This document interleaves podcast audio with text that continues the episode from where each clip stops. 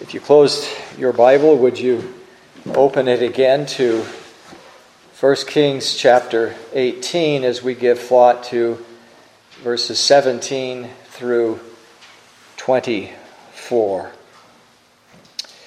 Beginning in 1956 and running for 31 seasons and then being placed into further syndication, there was a TV program entitled To Tell the truth. Each of the episodes had four panelists and three contestants. And uh, one of the contestants uh, had an unusual uh, story to tell. Something about him could be a politician, um, an astronaut, a ball player, uh, all sorts of individuals were pressed into service. Only one had that unusual occupation uh, or experience, while the two others were impostors. They could lie, but the one who uh, was the uh, one everyone was looking for had to tell the truth.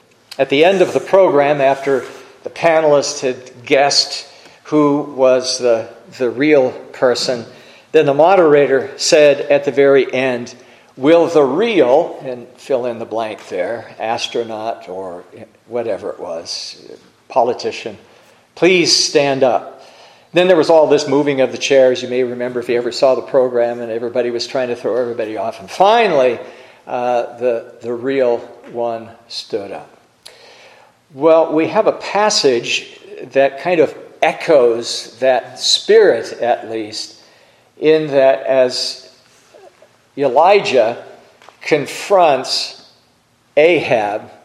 In short, if it were a TV program, he would say, Will the real God please stand up?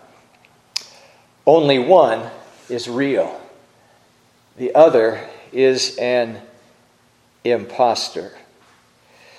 And Elijah himself is, is somewhat prepared for this in the sense that his experience with the Lord God had been kind of a learning experience. Um, there is a kind of, of learning curve with, with faith, and uh, Elijah has passed through that. He's been confronted with the worst of offenses irreverence, idolatry, public calamity, as well as iniquity. He's been confronted with the holiness of God, he's seen its reality. He's learned obedience in the context of perplexing situations. He's learned dependence upon the Lord as the brook dried up and as the child died and came back to life. He learned something of what it was like to reflect resilience, living on slender provisions as ravens fed him, and depending upon the widow's uh, small portion. He's also learned patience because he's had nothing to do for three years except the things that we've already mentioned. It was his role to wait and to wait for God to determine the right time to act. And God has now determined that time. And Elijah has all of this experience with him and behind him and before him. And he is ready as well to confront Ahab and Ahab's God. Dale Ralph Davis said that this confrontation or this trial was absolutely necessary, and he puts it this way So, before it is safe for the Lord to send rain, Baal must be discredited clearly, publicly, obviously, decisively, in living color, and on national prime time. Hence the extreme measures. After Baal is exposed as a non God, no one with a clear head should think the rain comes from him. Hence, there will be a God contest in Israel. And so again the question Will the real God please stand up? And again, Elijah has been prepared for all of this. In a sense, um, uh, Ahab has been prepared for it as well, with all of the deprivation that he and the nation that he rules has had to go through. And so now we're ready for this confrontation between the two gods, the real one and the fake one. And so, who is the real God actually dominates this whole section and actually beyond in the verses that follow as well. Well, I think we can look at the text, the verses that are before us, verses 17 through uh, 24, that we can look at these verses under three headings or to raise three questions and then seek to answer them. First of all, in verses 15 to 18, we may raise the question who is to blame? And that's exactly how Ahab approaches this whole context. This conflict raises the question in the mind of Ahab Elijah, aren't you really the one to blame? He re- refers to him as, as a troubler in Israel. This is all your fault.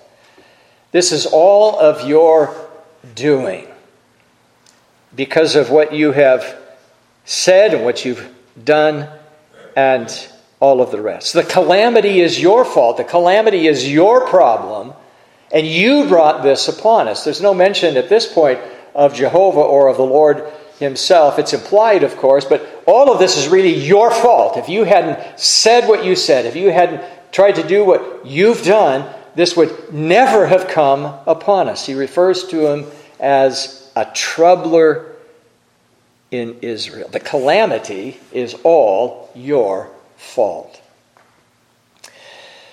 Now, kind of touches a nerve, does it not, as it relates to human nature? Because blame shifting is a part, a natural part of life in the world in which we live. Something happens, and it's always somebody else's fault. Fill in the blank. We can think of our, our own lives and our own experiences as well. And in addition to that, there's a, a spiritual edge to all of this as well. Because often believers are the ones are blamed. They're blamed for holding the positions that they hold or that we hold. We're blamed for being exclusive with um, uh, the, the nature and character of, of the gospel and, and what we believe. And ministers are sometimes told that they just can't do what they're doing. They can't preach that, they can't believe that, they can't encourage other people to do it as well. In fact, in Amos chapter 7, Amos is told that he cannot preach the message that he's preaching um, in the vicinity of the king and the king's sanctuary. In Acts chapter 16, the apostles are accused of turning the whole world upside down. And Jesus mentioned in Matthew chapter 5 and the Sermon on the Mount there in the Beatitudes that uh, they would be hated for um, what they believed and for standing with Christ. And so this is all Elijah's fault. You're the troubler in Israel because of your faith, because of what you believe, because of the message that you have proclaimed to the very king himself. You can't do that. It's interesting that Christians in one of the early epistles, First Thessalonians chapter 1, that the um, Christians in Thessalonica um, are, are referred to as those who have turned from idols to serve the living and true God. Believers must make up their mind. Believers must be determined. Believers can't halt between two opinions, and we'll come to that in just a moment. One writer has said the cause of the drought was not the menace of Elijah, but the apostasy of Baalim. And notice it's in the plural. We think of Balaam as just as, as a god, an idol, but there were Baalims, that is, this, this idol was, was reproduced and was to be found uh, all over uh, the place. And so it was the apostasy of the Baalim. It was time that the fatal controversy should be decided. There must be an appeal to the people that can no longer halt between two opinions. So, who is to blame? Elijah, you're to blame, but the reality is Elijah's not to blame at all, as we'll see in just a moment, and uh, the response of the people. So, who is to blame? Well, it's a very real conflict, but it's not Elijah's fault. Secondly, in verses 19 through 21, what is the claim? The, the, the discovery of the real God is conclusive. And the nature of the true God is disturbing. And so a choice needs to be made. And in a sense, Elijah sets the scene so that there could be an intelligent choice, an intelligent choice to reject Baal and reject Ahab and to accept Jehovah. And so there's a choice. And Elijah makes his appeal and he sets the stage in verses 19 through 21 with the two bullocks and, and, and setting up the stage for, for a sacrifice. And in verse 19, it's interesting that in verse 19 that um,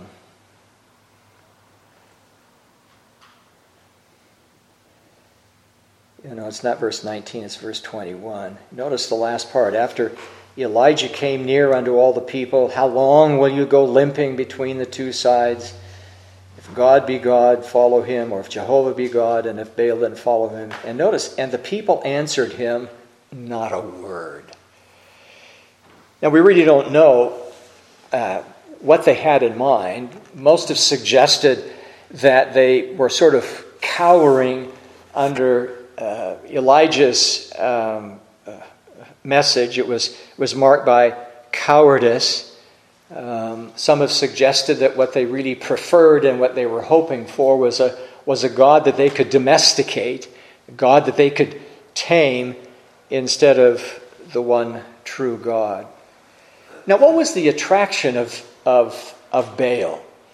You know, what, what is the claim? Why, why would anyone claim that an idol would be a God especially when there's this whole history of, of the Lord God, the whole history of Jehovah with Israel. Well, there are several reasons, I think, which make Baal a very real appeal to the people. And if you think carefully, if you're following along, as I'm sure you are, you'll see some parallels with our own culture today and the rejection of the God of the Bible for the gods of our own age.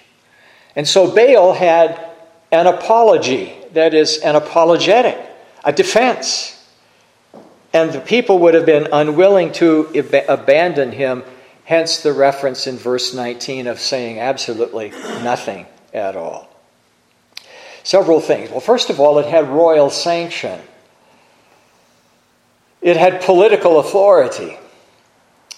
It had the authority of the political leaders on its side. And if you were interested at all in climbing the ladder of success in some way in the culture and in an environment, it would be in your best interest not to follow Elijah and his God, but to follow the God of the political uh, scheme of the day. And so here was a faith that had royal sanction. Secondly, it was a faith that had a social tradition. It had historic approval. It was a faith that was in step with the times. It was culturally acceptable and promoted. It was a popular faith. In fact, it had been around for quite a while. it didn't just suddenly appear, but we read of it as early as Judges chapter 2. Baalism was no recent innovation.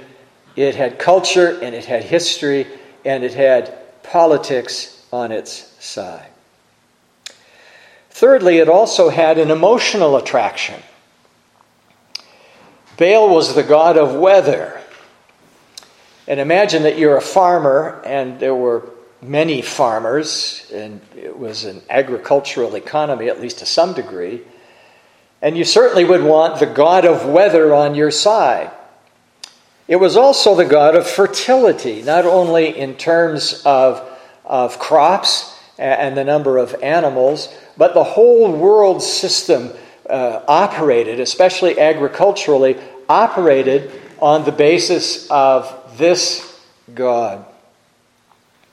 It also had sensual fascination and enticement.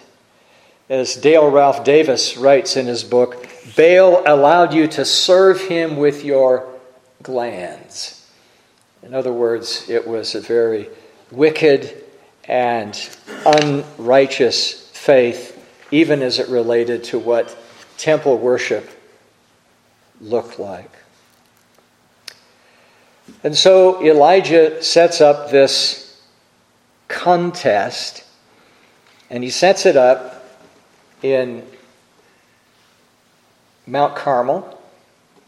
He sets it up with um, all of the prophets of Baal and the prophets of Asherah, that is Jezebel's favorite. And there's only one prophet of the true God, and that was Elijah himself. And in that sense, then, he was the only believer. Now, we'll come back to this uh, even next time. But notice that for Elijah, geography is no hindrance. Mount Carmel was the center of Baal worship. So geography was no hindrance. In fact, Davis writes Elijah may have specified Mount Carmel for a reason. Carmel juts out into the Mediterranean near modern Haifa.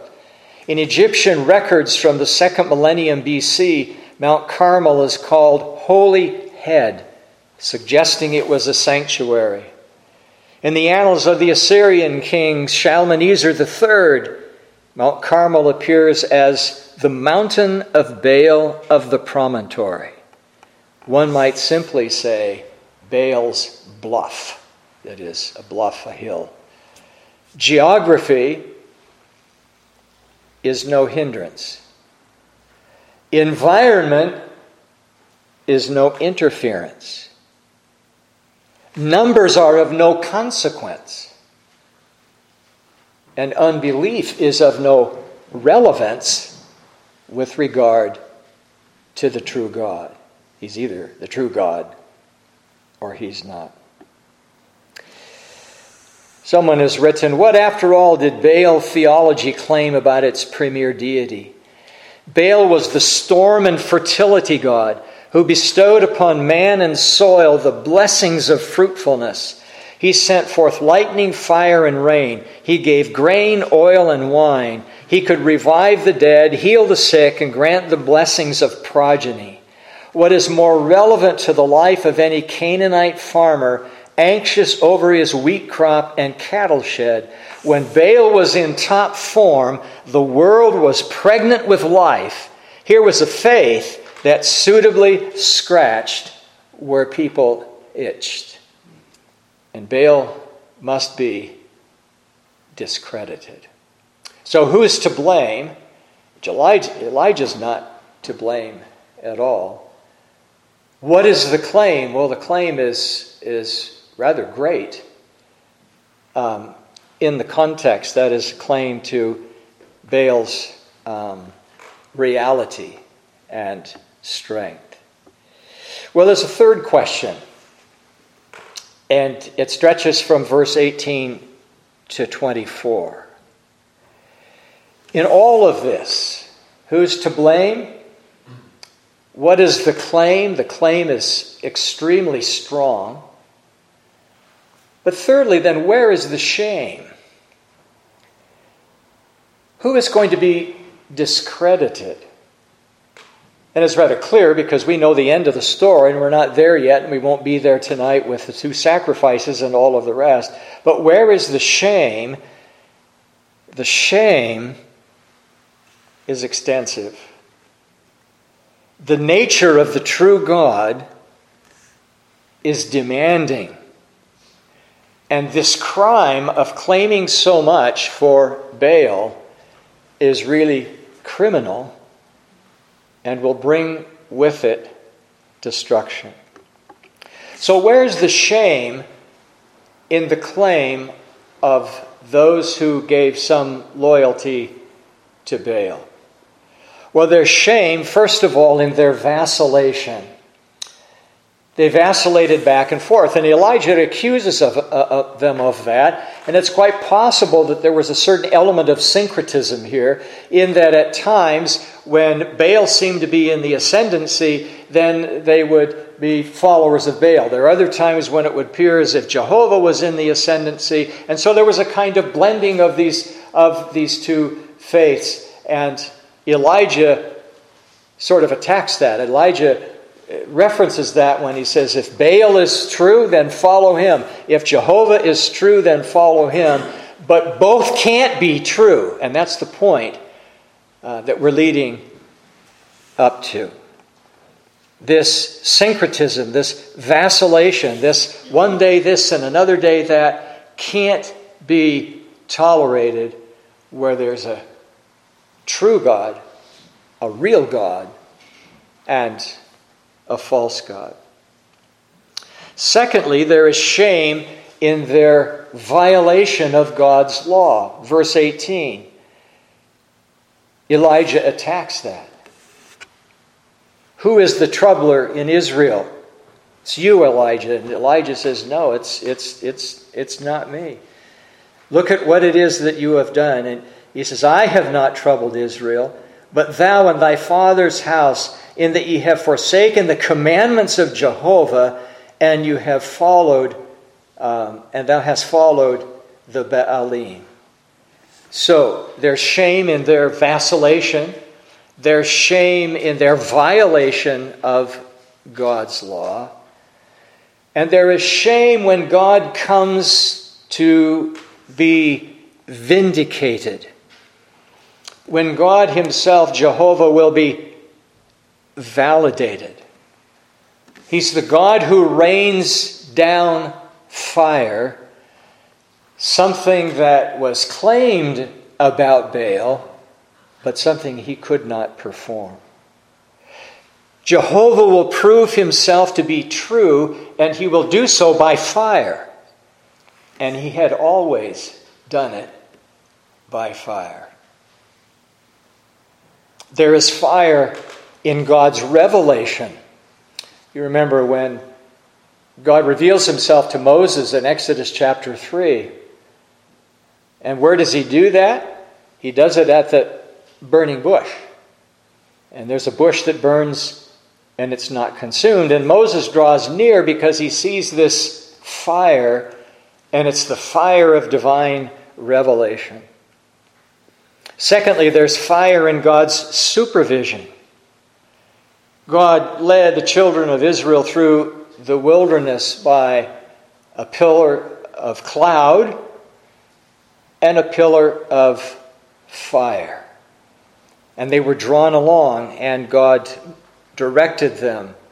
So there's fire in God's revelation, there's fire in God's supervision, there's fire in God's regulation.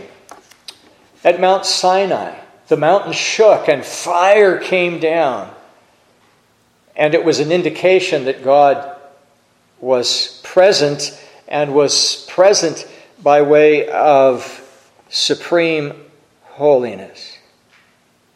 Fourthly, there's fire in God's salvation.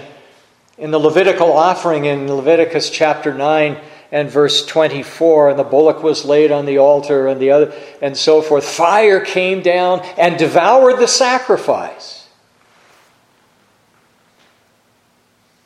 Acceptance with God acceptance, God's acceptance of the offering, was signaled by fire from above. And there is fire finally in God's condemnation of the wicked. And hell is a place of fire. Roger Ellsworth says in his little thin volume, Elijah Standing for God, a banner of truth publication, says the crying need of the hour is for Christians to stop thinking there is some light in the world's darkness and some darkness in God's light. See where he's going, what he's saying? That there's, there's kind of a halfway place. And we live in a world in which is filled with uh, Baalim, um, and they say one thing and, and, and we have the Bible and we have the Lord and we have His salvation, and, and somehow we can live in both worlds and maybe kind of bring them together. And he says the crying need of the hour is for Christians to stop thinking there is some light in the world's darkness and some darkness in God's light. Christians cannot be fence sitters in a world that cries out for direction and guidance.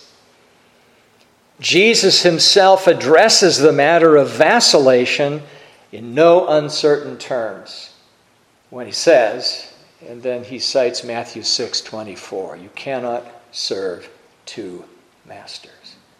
You can't serve both God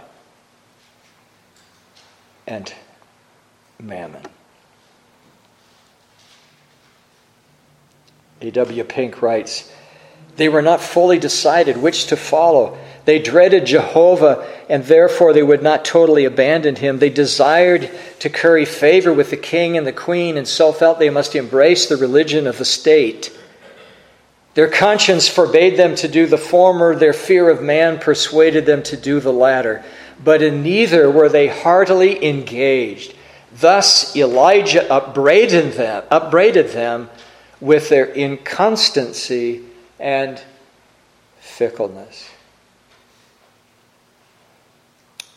Pink goes on to say religions which are diametrically opposed cannot be both right. One must be wrong, and as soon as the true is discovered, the false must be cast to the winds. If the Christ of Scripture be the true Savior, then surrender to Him. If the Christ of modern Christendom then follow him. One of the most startling books of the early 20th century, and the one which laid these principles out in no uncertain terms, was J. Gresham Machen's book, Christianity and Liberalism. It's a classic still available. You can find it and you can read it. It's a classic. And Machen makes this statement. And you remember that at that time, liberalism was growing. And uh, it, was, it was taking over the churches. It didn't appear in the 1920s, it had appeared earlier, but it was just taking the world by storm. And it eventually destroyed the Presbyterian Church uh, USA and that's why we have so many splinter groups now. But Machen made this point, and it bears repetition and it bears emphasis that he said Christianity and liberalism, that is, liberal Christianity or modernistic Christianity, are not variations of the same thing. They're not two different ways of looking at the same faith. And here's his point they're two different religions. And so you have the very thing that you have here at Mount Carmel with Baal and Ahab, the religion of the state, the religion of the culture, the religion of that appeals to so many. It scratches where you itches, and plus it allows you to live immorally, as, as immorally as you want, and even say that you're spiritual in doing so. It's a different religion. And so modernism was a different religion. And we see that here, and we'll see more of that uh, in the next sermon as the test unfolds. Perhaps the biggest lesson then to flow from this text is that truth is troublesome. Truth will give you heartburn. Truth will bring difficulty in your relationships in many ways. Reality means something. Something's either true or it's not true. Jesus said he was the way, the truth, and the life. No man comes unto the Father except through him. And so truth is troublesome, and commitments have consequences.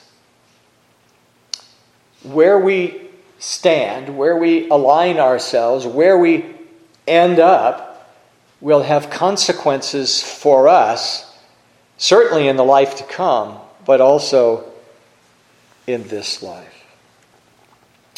Remember what Jesus himself said is that God will not accept a divided heart. You cannot serve two masters. To put it differently, I suppose, in the context of this particular passage and the appeal of Baal religion, is that God cannot be tamed. God cannot be tamed. He is who He is, and He requires what He requires. He gives what He promises to give, and He requires what He demands, and He cannot be tamed. So, will the real God please stand up? That's what this passage is all about. Will the real God Please stand up. And my friends, he has.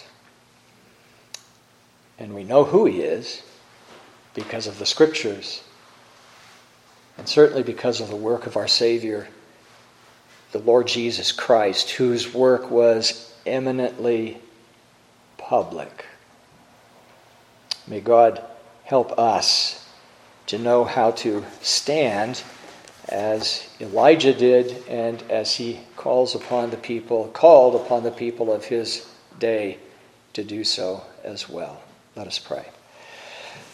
Father in heaven, we do pray that uh, we may not play the, the blame game and uh, blame others, but know what real repentance is. And at the same time, to know what it is that our God has done and is presently doing and promises to do.